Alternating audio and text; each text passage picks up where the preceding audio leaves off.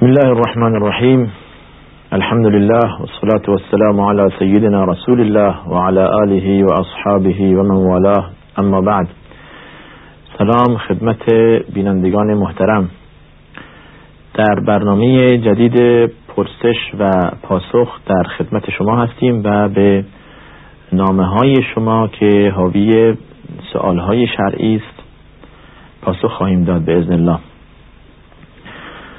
در این برنامه که ما سوالهای شما به وسیله صندوق پستی 111 تلویزیون شارجه و فاکس 54 1755 و تلفن 36 11 11 دریافت می‌کنیم.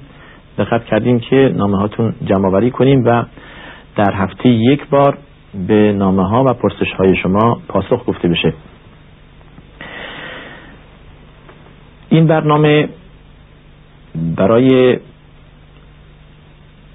رفع مشاکل شرعی و استفسار و سوالهای شما در نظر گرفته شده و اصرار شما بر این که یک همچون برنامه باشد که به سوالهای ما پاسخ بگوید. بالاخره هر کس به اندازی ابهاماتی و سوالهایی و استفهامی در ذهن او هست و نمی‌داند به چه کسی مراجعه کند و یا زبان آن را بفهمد که برایش بازگو کند. ما انشاءالله در این برنامه دقت می‌کنیم به حول و قوه الهی که آنچه در توان ما هست جواب بدیم به سوالات و پرسش های شما بینندگان محترم.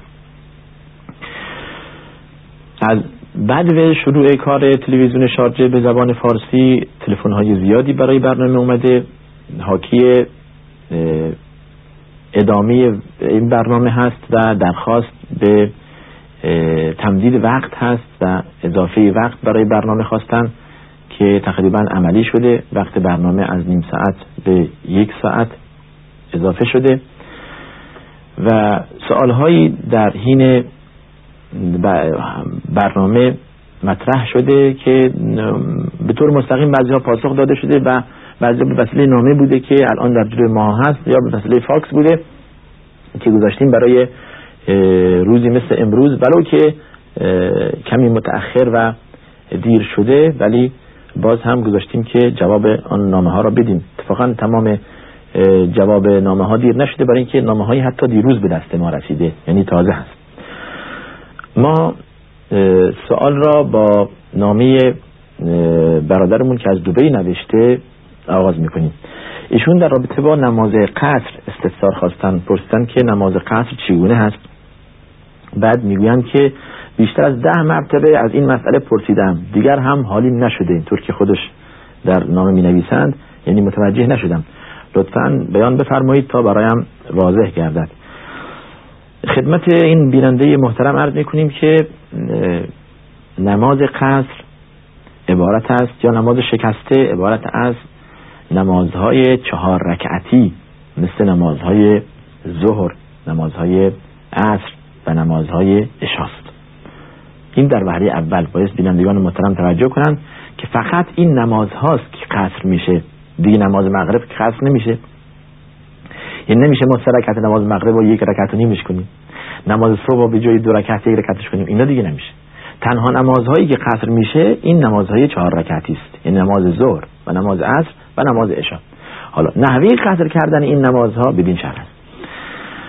شما اگر سفری در جلو داشته باشید که مسافت آن به حد قصر برسد یعنی 16 فرسنگ باشد که همانا حالا با کیلو اگر حساب کنیم 96 کیلومتر یا اگر به تعویلی با مایل حساب کنن چیزی حدود تقریبا 85 کیلومتر میشه. اگر این مسافت در جلو شما باشد شما می توانید به محض خارج شدن از محل اقامت خود نماز را اگر وقت نماز شد نماز را قصر کنید. به عنوان مثال شما از شارجه می‌خواهید به ابوظبی بروید. ابو... چیزی حدود بیشتر از 100 کیلومتر دیگه. می‌خواهید یا مثلا از تهران می‌خواهید به شیراز بروید یا از شهری به شهری دیگر که مسافت راه خیلی زیادتر از اینه که حتی شهر معین کرده. بنابراین شما حق دارید نماز را قصر بخونید. از بعد به این که شما خارج شدید از این شهر مثلا ظهر داخل شد وقت ظهر شد و از آن شنیدید. همونجا وسیله نقلیتون را کنار می‌زنید چه مسجد باشه یا چه نماز خونه باشه در همونجا دو رکعت اولا نماز ظهر می‌خوانید اقامه میگید برای این نماز دو رکعت نماز ظهر می‌خوانید سلام می‌دید بعد اقامه میگین برای نماز عصر دو رکعت نماز عصر می‌خوانید. این بهش میگن جمع تقدیم. یعنی شما را شما عصر را به جلو آورده اید یعنی شما نماز عصر را خونده اید در وقت ظهر. یعنی هنوز وقت عصر نشده ولی به خاطر اینکه شما مسافر بودید نماز عصر را در وقت ظهر ادا کردید. این یک نوع نوع دومش اینه که شما نماز ظهر را به تأخیر بیاندازید. یعنی تا زمانی که وقت عصر بیاد و بعد مثلا ساعت چهار ساعت چهار و نیم بالاخره نماز ظهر و عصر در همون موقع بخوانید. یعنی اولا اقام بگید دو رکعت نماز ظهر بخوانید بعدا هم دو رکعت نماز عصر. آن را جمع تأخیر نامند. یعنی شما به علتی نتونستید بالاخره نماز ظهر را در وقت خودش بخونید. چون که مسافر هستید حق دارید نماز را به تأخیر بیاندازید. این نماز قصره و شبیه این نماز مغرب و عشاست. شما می‌خواهید نماز مغرب و عشا در سفر جمع و قصر کنید. نماز مغرب را سه رکعت می‌خونید و بعد از آن هم بلند میشید و اقامه میگید برای نماز عشا دو رکعت نماز عشا می‌خونید و سلام می‌دید. این در نزد کسانی که جمع و قصر با هم هست. اما اون دسته از علمایی که فقط قصر را فرمودند و جمع را قبول نکردن این است که شما در وقت هر نماز نماز را فقط قصر کنید. یعنی در وقت ظهر دو رکعت نماز ظهر بخوانید. و صبر کنید تا وقت عصر بیاد و دو رکعت نماز عصر بخوانید.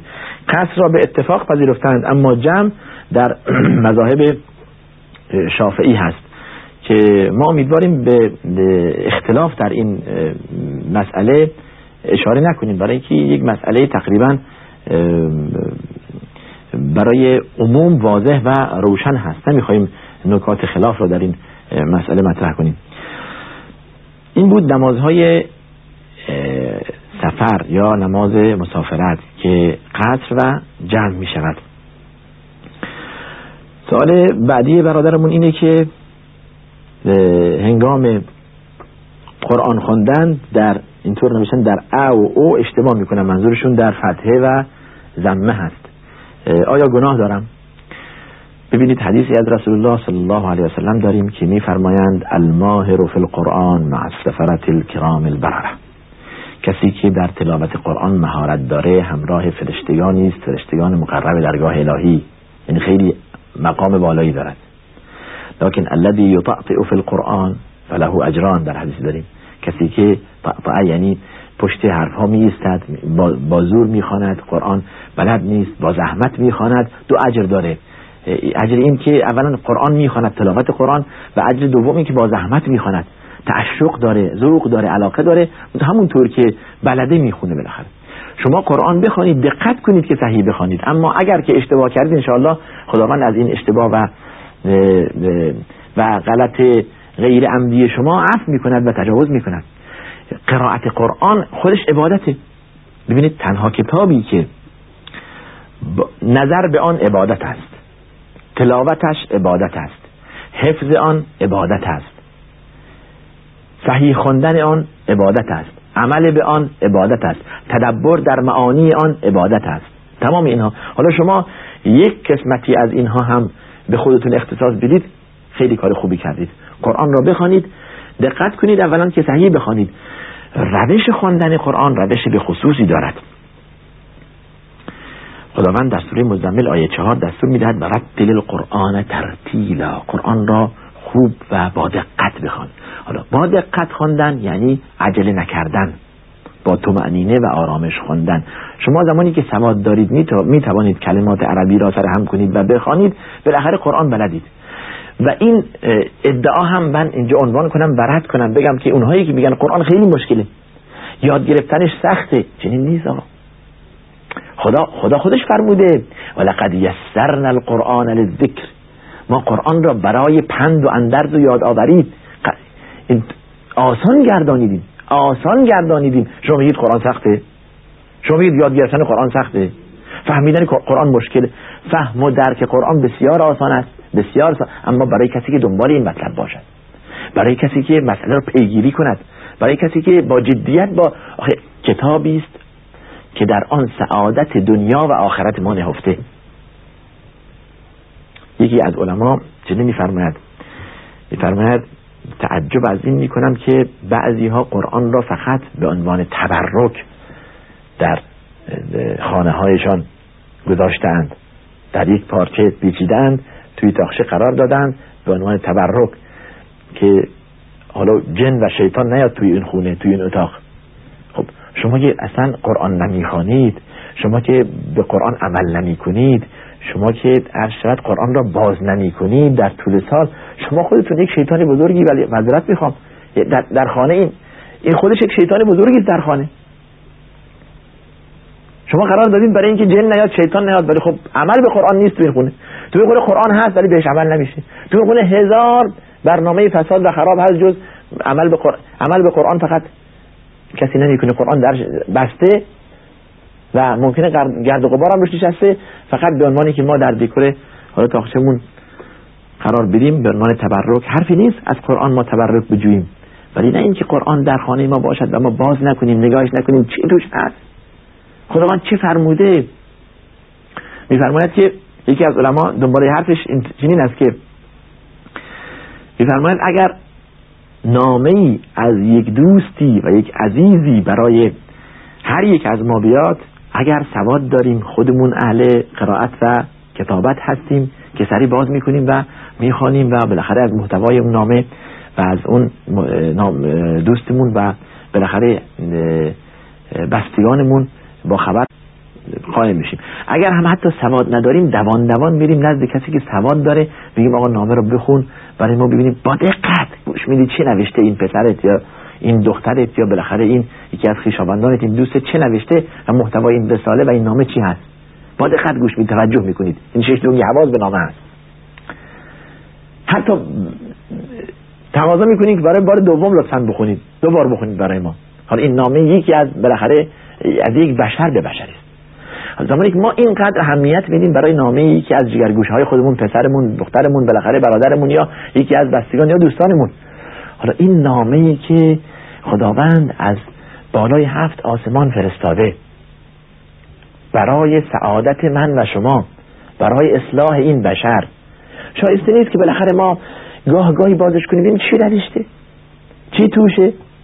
چی گفته؟ بالاخره این همه قرآن میگن از اول بسم الله از اول سوره الحمد تا قل اعوذ برب الناس. چی توش هست؟ خدا به ما چی میگه؟ واقعا جای تعجبه. اسلام در چیست؟ مسلمانی فقط در ادعا باشد؟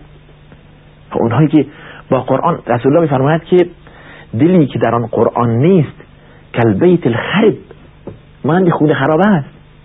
ارزشی نداره همچون بشری. مثلا باز قرآن بخواند و به آن عمل کند. نه اینکه مثل منافق باشد باز قرآن بخواند و عمل نکند. این جواب حالا ولو که یکم مفصل بود در رابطه با مسئله قرائت قرآن. قرآن را بخوانید شایسته نیست برای شخص مسلمان که قرآن نخواند.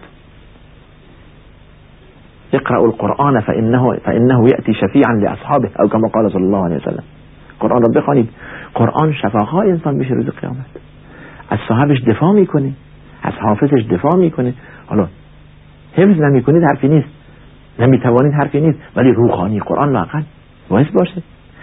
در حدیث داریم شایسته نیست برای یک شخص مؤمن که شبانه روزی پانزده آیه در جای دیگه داریم ده آیه نخواند. اگر چنین نکرد یعنی لاقل ده آیه نخوند از جمله قافلین به حساب میاد. نوشته میشه. این مسئله خطرناکه برای شخص مؤمن. سوال بعدی برادرمون اینه که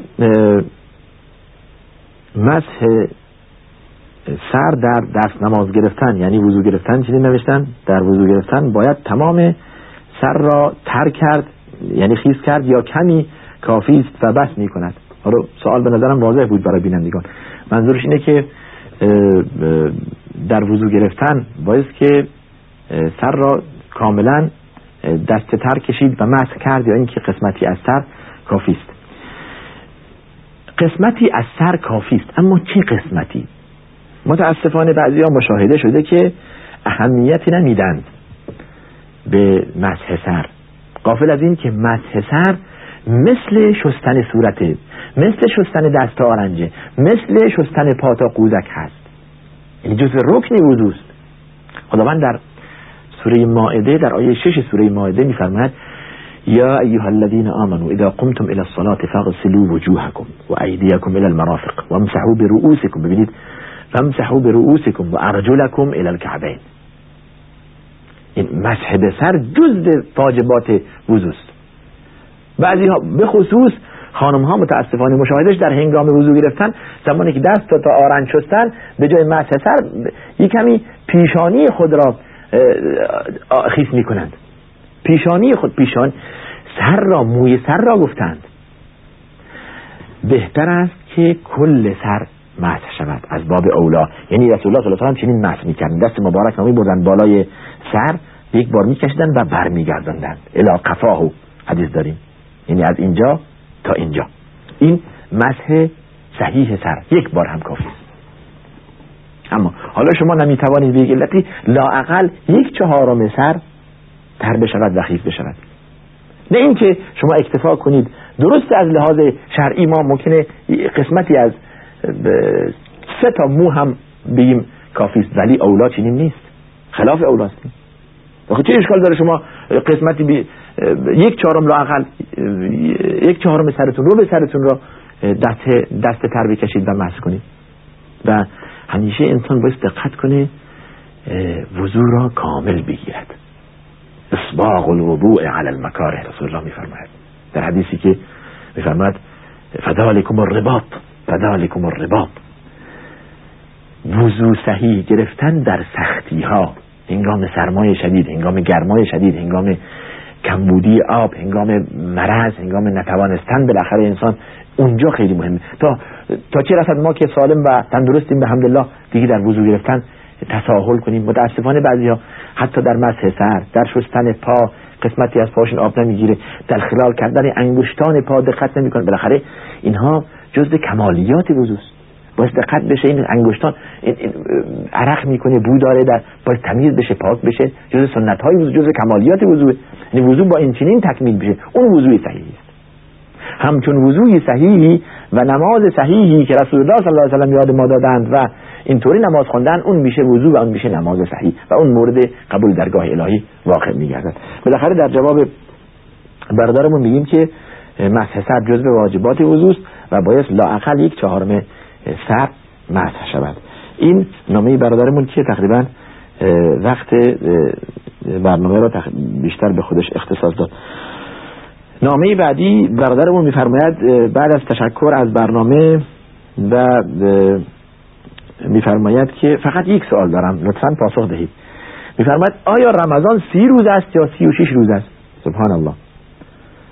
مگر نیست که خداوند فرموده رمضان سی روز است؟ اگر سی روزه است چرا مردم در اینجا سی و شش روز روزه می‌روند؟ بعد نوشته به امید جواب قانع کننده.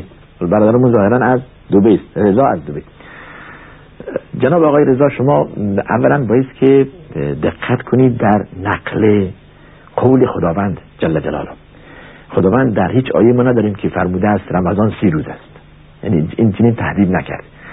بعد باید بدانید که ماهای عربی ماهای عربی بیشتر از سی روز نیست و کمتر از 29 روز نیست. این در ماهای عربی برخلاف ماهای میلادی و ماهای دیگه این چنین نیست که سی و یک روز باشه یا 28 روز باشه. نداریم در ماه عربی. بالاخره ماه عربی یا 29 روزه یا سی روزه. حالا این در وهله اول. در بار دوم شما باید بفرمایید که بفهمید که بله رمضان یا 29 روزه یا سی روزه. ما هم اینجنین با شما هستیم و 36 روز نیست. و اینجا شما فرمایید در اینجا مردم 36 روز روزه می‌روند. شما باید بدانید در عالم اسلامی مردم چه کاری می‌کنند. این مسئله روزه شش روز شوال را با سنت شش روز شوال را با رمضان شما اشتباه گرفتید. یعنی به هم زدن این این سی روز یا 29 روز سی روز و شش روز که 36 روز بشه با رمضان شما اشتباه گرفتید. توجه کنید بینندگان محترم سی روز رمضان روز رفتن و شش روز بعد از رمضان یعنی روزهای ماه شوال در پیسر آن قرار دادن در تبع آن قرار دادن مانند این است که انسان یک سال روزه هست یعنی اجر یک سال روزه رفتن را دارد. رسول الله صلی الله علیه وسلم میفرمایند من صام رمضان و اتبعه ست من شوال کان صیام الدهر او کما قال صلی الله علیه وسلم. کسی که یک ماه رمضان روزه برود و شش روز از ماه شوال بعد از آن قرار دهد یعنی بعد از آن روزه برود اتبعه در تبعیت پیسر آن قرار دهد انگار که یک سال روزه بوده حالا چطور میشه؟ انسان سی و شش روز روزه باشه و مثل یک سال باشه. در قرآن داریم که خداوند بیش از چند جا میفرماید که الحسنت به عشر امثالها من جاء بالحسنت فله عشر امثالها و من جاء بالسیئت فلا یجزا الا مثلها. کسی که یک حسن انجام داد ده برابر پای او ثبت میشه پس زمانی که ما سی روز روزه رفتیم و شش روز بعد از آن یعنی روز اید ما روزه نیستیم. روز اید روزه حرامه طبعا. بعد از روز اید شش روز روزه میریم. حالا در ماه شوال علما اجازه دادن چون که فرموده در ماه شوال باشد من شوال چه فورا باشد بعد از اید شش روزش و چه یکی یکی باشد یعنی هفته ای مثلا دو روز روزه باشد. در بالاخره در ماه شوال این روزه انجام بگیرد این شش روز. حالا چه همه با هم باشد و چه جدا جدا باشد. حکمت را بیان می‌کردیم. سی و شش روز و الحسنت به عشر امثالها. سی و شش ضرب در ده مساوی با سیصد و شست و سیصد و شست یعنی روزهای سال پس شد. من صام رمضان و اتبعه ست من شوال کانه که صیام در حالا مثل صیام در بود یا نبود؟ بله بود. پس یعنی سی روز به اضافه شش روز 360 روز شده و شده چی؟ شده ایام سال. انگار که انسان یک سال روزه بوده. این هم معنی فرمایش رسول الله صلی الله علیه وسلم هست پس برادرمون دقت کنم که در اینجا نیست بلکه در جاهای دیگری از اماکن اسلامی هم مردم این کار را می‌کنن. یعنی رمضان که تمام شد برای کسب اجر بالاخره دنیا میدان عمل است. خدا میفرماید تستبق الخیرات.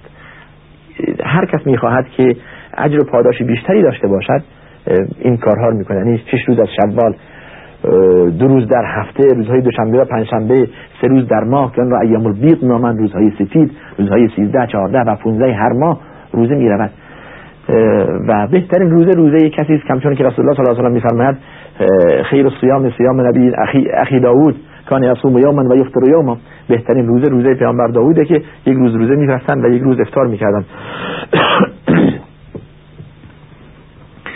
روزه ماه رمضان فرض است. اما بقیه روزه ها سنت هست. حالا اگر شما شش روز روزه شوال هم نگرفتید اشکالی نداره. این نفهمید که حتما باید شش روز هم بعد از, بعد رمضان باید روزه باشید. روزه شوال سنت هست. چیزی که بر شما فرض است فقط رمضان. فقط رمضان رو بس. حالا بقیه روزها می‌خواهید اجر بیشتری کسب کنید بفرمایید. میدان باز. میدان برای کسب اجر فراوان است. روزهای سنت دوشنبه و پنجشنبه از کردیم که در ماهی سه روز و همچنین در روز عرفه در روز آشورا و روزهایی که درش اجر و ثواب زیادی هست. این بود جواب نامه برادر. انشالله که قانع شده باشی برادرمون رضا. نامه دیگه داریم که میفرماید بعد از سلام و تشکر از برنامه فارسی تلویزیون شارجه لطفا مرا راهنمایی کنید. خواهری لطفا بفرمایید که بله.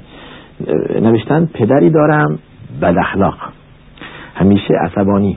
وقتی که از کار برمیگردد و به خانه می آید تمام ناراحتی خودش را روی ما خالی می کنم گناه, گناه مای بدبخت چیست؟ گناه مادر بیچاره هم چیست؟ از که از صبح تا صبح زحمت می‌کشد.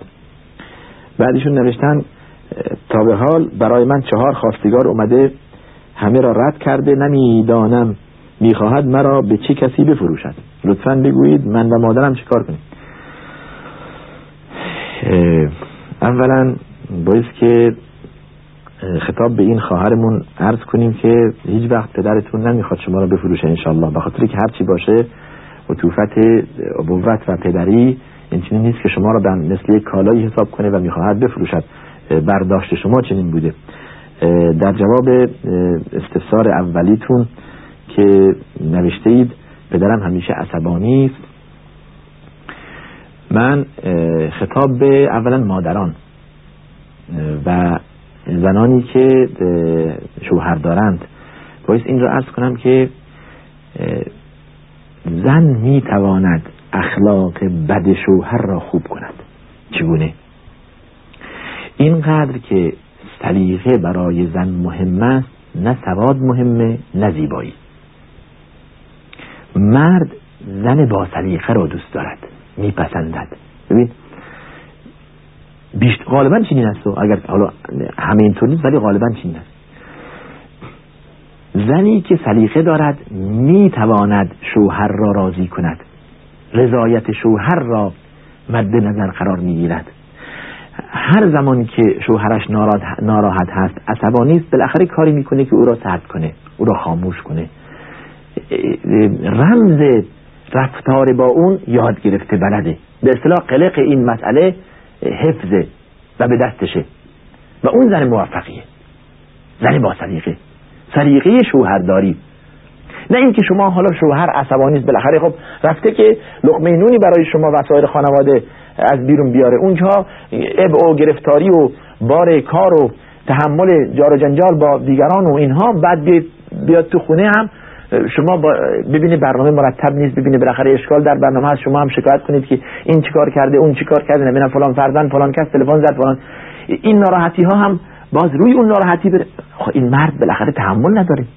همیشه عصبانی من دفاع نمی کنم از مردانی که عصبانی و بد اخلاق هستن و برداشت نشه. حالا عرض می کنم خدمت شما که مردان هم باید چگونه باشن.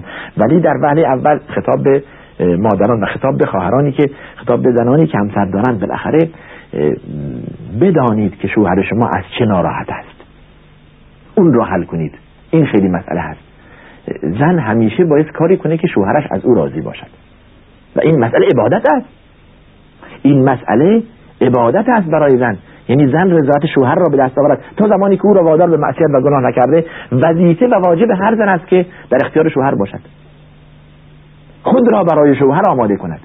زن برای شوهر است. نه برای کسی دیگه نه برای چیز دیگه. این مسائل داخل خانواده پخت و پز و لباس و فلان و ترتیبات و اینها یک نوع تتبع و رایگانی است که از طرف زن هست. زن باید در اختیار شوهر باشد. زن باید در خانه مدرسه ای باشد برای تربیت فرزندان. حالا همچون زنی همیشه موفق. حالا در, در این برنامه وقت نیست که من به طور تفصیل مثال و داستان براتون بیارم. برای زنانی که در طول تاریخ موفق بودن با شوهرانی که همچون خواهرمون اینجا میفرماید پدر خیلی عصبانی و بد اخلاقی دارم. این چقدر موفق بودند این در خطاب به زنان. خطاب به مردان هم این بگوییم که ای مرد بدان که زن هم حقی دارد. خدا میفرماد ولهن مثل الذی علیهن. اونطور که شما از زن می‌خواهید زن هم از شما می‌خواهد. باید حقوق زن را ادا کرد. ولی رجال علیهن درجه. فقط یک درجه اون هم درجه قوامت هست که مردان از زنان بیشتر برتری دارند. فیلا زن حقوقش در اسلام بسیار بالا و بسیار بلنده.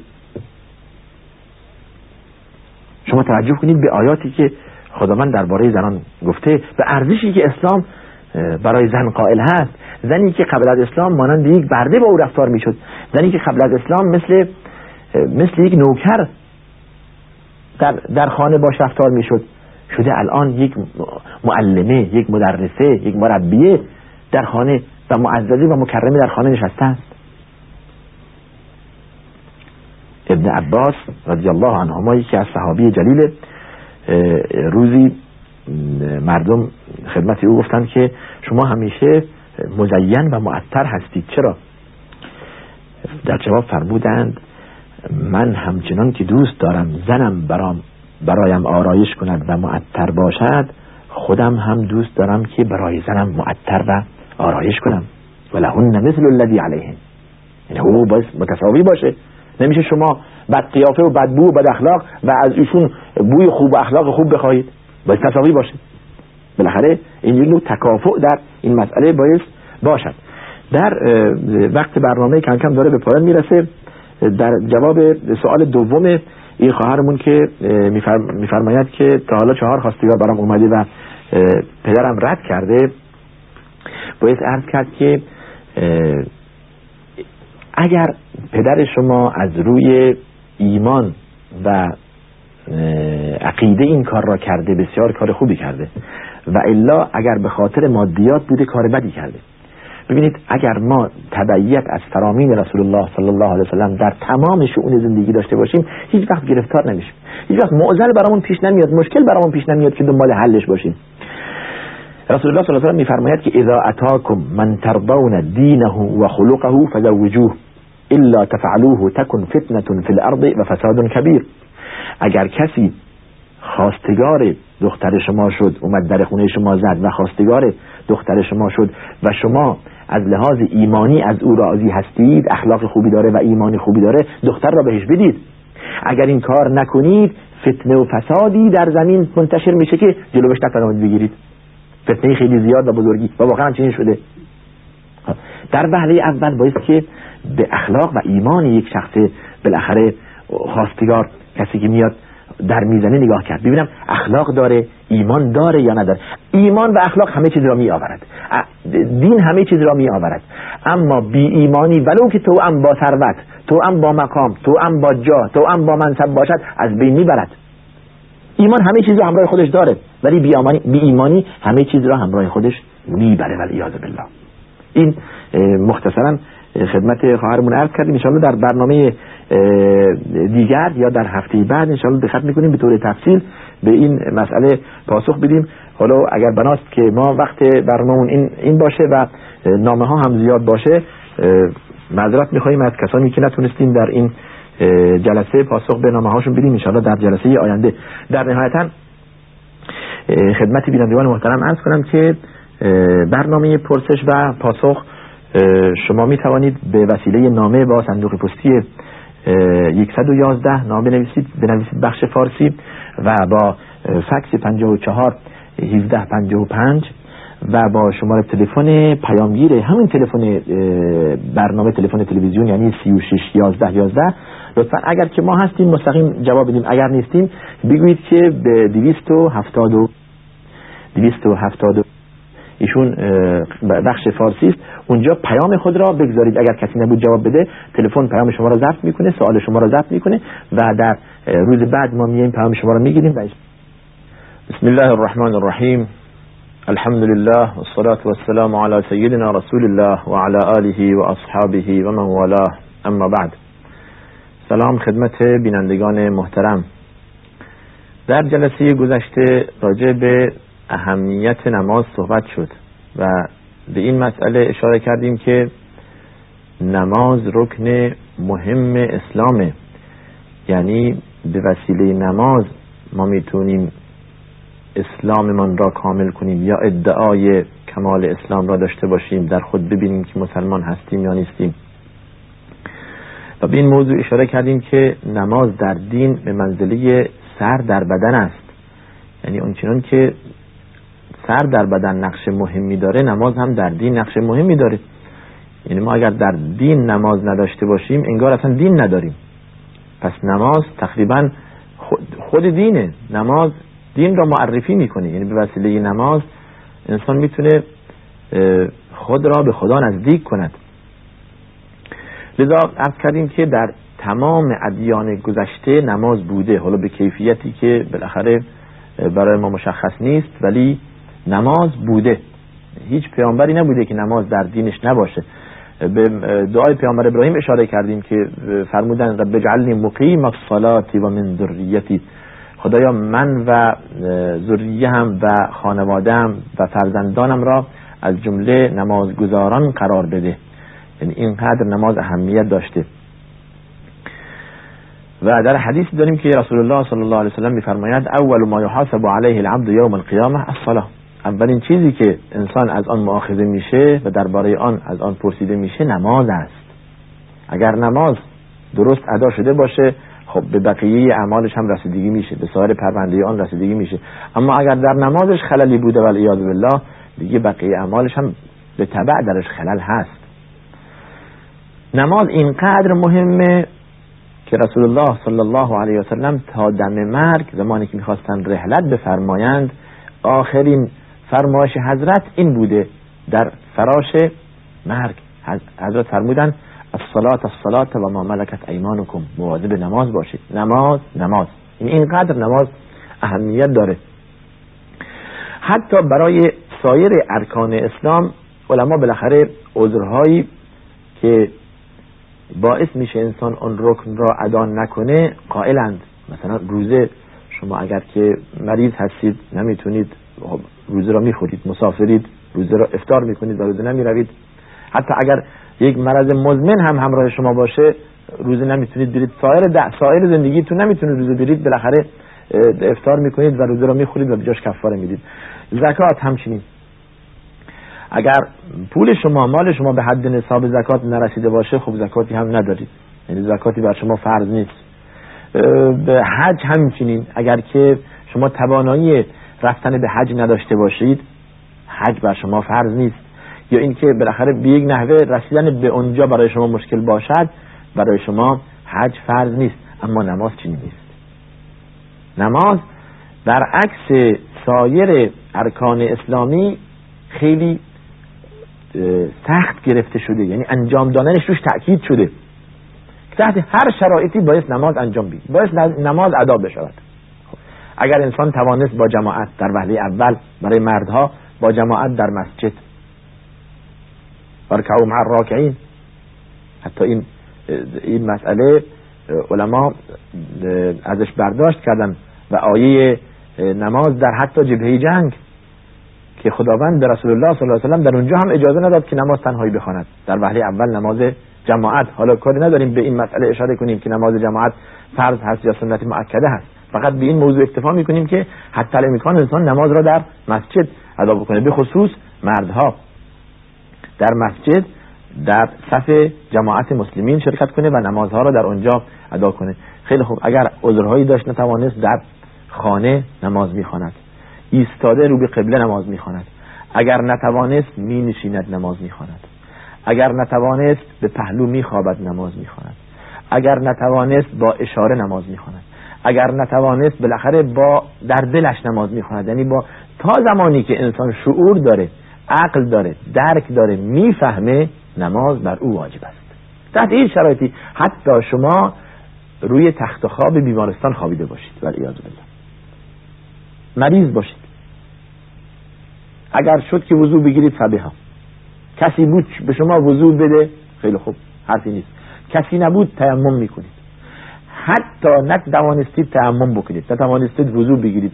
اگرچه هم بدن شما خونالود باشه وقتی که نماز داخل شد وقت نماز آمد شما با هر کیفیتی که می‌توانید باید نماز بخوانید. خب این دال بر چیه؟ این همه تسلسل و این همه تأکید. اگر نماز اهمیتی نداشت می‌گفتن هر کس مریضه نماز نخونه. یا هر کس نمی‌تواند نماز نخونه. اینو می‌گفتن بالاخره. مثل بقیه ارکان دین روش این همه تأکید نمی‌شد. ولی تأکید روی این روی نماز که تا آخرین لحظه تا دم مرگ هم انسان باید نماز بخواند دال بر اهمیت نماز دارد. حالا متاسفانه بعضی ها تا اینکه زمین گیر بشن یا پیر میشن یا مریض میشن اینطور تصور می‌کنن که نماز بر آنها واجب نیست. دیگه نماز نمی‌خونن ولی یاد بالله حالا نماز لازمه. پایان عمر شما نماز لازمه. حالا که شما کم کم به قبر نزدیک میشید باید از اول عمر نماز میخوندید. حالا که مریض شدید نماز را کنار می‌گذارید. این کار غلطیه.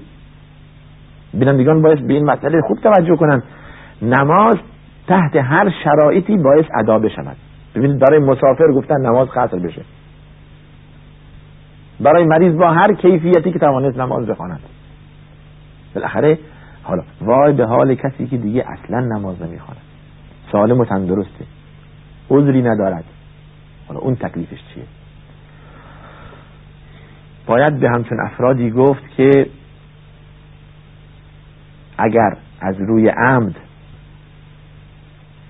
و با اناد و لجاجت نماز نمی‌خوانند از دایره اسلامی هم خارجند. خیلی خطرناک این مسئله. توجه کنند بینندگان محترم به این موضوع یعنی موضوع نماز. موضوع سهل و آسانی نیست. ما بگیم حالا اشکال نداره ما بعد قضا می‌کنیم. حالا نخوندن نماز مثل افرادی که ولیاذ بالله میگن نماز برای افرادهای بیکاره. عجب. یعنی از صدر اسلام از زمانی که نماز بر امت رسول الله صلی الله علیه و سلم واجب شده برای افرادهای بیکار بوده. رسول الله صلی الله علیه و سلم بیکار بودند.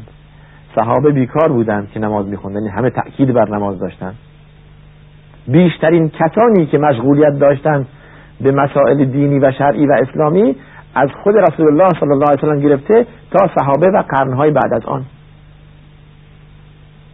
اونها مشغول بودند اونها زیاد مشغولیت داشتند ما که به نسبت بیکاریم.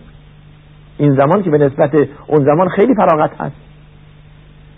اونها اینقدر زحمت کشیدن تا توانستند این چنین اسلام را به نزد ما برسانند و ما راحت از احکام دینی برداشت کنیم و استفاده کنیم. حالا نماز برای انسان های بیکاره. اتفاقا نماز باعث میشه که انسان کارهاش را مرتب کنه. دل را به وسیله نماز می‌توان سیقل داد. رابطه است بین خدا و بنده. العهد الذي بيننا و بينهم الصلاه زمانی که رسول الله صلی الله علیه و به منافقین می‌گفت فرق بین ما یا پیمان بین مسلمان ها و و کافران یا پیمان بین خدا و و, و منافقان و سایر بندگان نماز است. اگر نماز را ترک کردند دیگه از دایره ایمانی خارج شدند به دایره کفر وارد شدند ولی بالله. اهمیت نماز را میرساند. حتی ما داریم صحبت بر جماعت می‌کنیم که رسول الله صلی الله علیه و چقدر تاکید میفرمودند روی جماعت. فرمودند دوست دارم دستور بدهم. اقامه نماز شود. سپس به خانه کسانی بروم که از جماعت تخلف کرده ام تخلف کردند خودشون و خانهشان را با هم آتش بزنم. در حدیثی که معنیش چنین است. دال بر اهمیت نماز دارد. در جماعت در جماعت مسلم. و در قرآن داریم که خداوند به رسول الله صلی الله علیه و خطاب میفرماید زمانی که وارد معرکه می‌شوید زمانی که وارد جنگ می‌شوید هم فاذا كنت فيهم فاقمت لهم الصلاه فلتقم طائفه منهم معك چگونه به صف جماعت بیستند حتی اونجا هم اجازه نیست که تنهایی نماز بخوانند.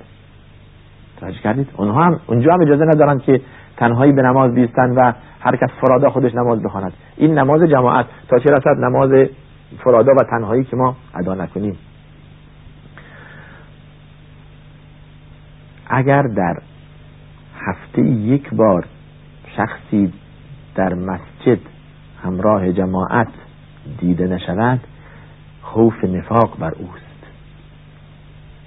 یعنی اگر دیگه انسان حتی کل اوقات پنج وقت را بگذاره کنار نمازهای پنج وقت را کنار بگذارد. و جمعه هم به مسجد نیاد دیگه وضعیت خیلی وخیمی دارد. آقا شما امروز نبودید شنبه نبودید یک شنبه نبودید دو شنبه نبودید تا پنج شنبه مسجد نبودید. روز جمعه نماز جمعه نمی‌شد نمی‌شود توی خانه خواند. نماز جمعه که نتوان در خانه ادا کرد. حالا مگر برای کسی که مریض باشه و عذر و بهانه داشته باشه که مانع آمدن او به مسجد شود. تمام نمازها خب شما را می‌خوانید یا نمی‌خوانید کسی نمی‌دونه اما نماز جمعه که باید خواند این نمازها با کیفیتی که رسول الله صلی الله علیه و سلم فرمودند اگر ادا بشود انسان را از سایر منکرات سایر فحشا دور میدارد. این وعده الهی. ببینید خدا میفرماد این الصلاه تنها عن الفحشاء والمنکر نماز انسان را از فحشا از منکر از خرابی از بدیها دور می‌کند. خیلی خوب. حالا بهانه اونهایی که نماز نمی‌خوانند می‌گویند شما این را میگید بیایید به نمازگزاران بنگرید ببینیم چه وضعیتی دارند. نماز می‌خونند غیبت می‌کنند. نماز می‌خونند ظلم می‌کنند. نماز می‌خونند اموال مردم را قصد می‌کنند. نماز می‌خونند گواهی ناحق میدن نماز می‌خونند ربا می‌خورند. نماز می‌خونند فلان و فلان و فلان. ما نماز نمی‌خوانیم ظلم هم نمی‌کنیم. نماز نمی‌خوانیم حق دیگران هم ضایع نمی کنیم نماز نمی‌خوانیم کارهای خطای دیگه هم انجام نمیدیم. نه. این عذر بدتر از گناهه. آیا شما پنداشته اید شما که نماز نمی‌خونید به خاطر اینکه اونهایی که نماز می‌خوانند و کار بد انجام میدن شما نماز نمی‌خوانید؟ شما بهتر بشوید. شما به نماز بخوانید. کار خراب هم انجام ندید. تا شامل همین آیه بشوید. وعده الهی تحقق پیدا کرده. شما را از کارهای خطا و منکر دور میدارد. نماز باعث میشه که شما از اون کارها اجتناب کنید. خب حالا سوال پس چرا اونها که نماز می‌خونند از این کارها اجتناب نکردند؟ یا نماز باعث نشده که اونها را از این کارها دور کنه. جواب چنین است.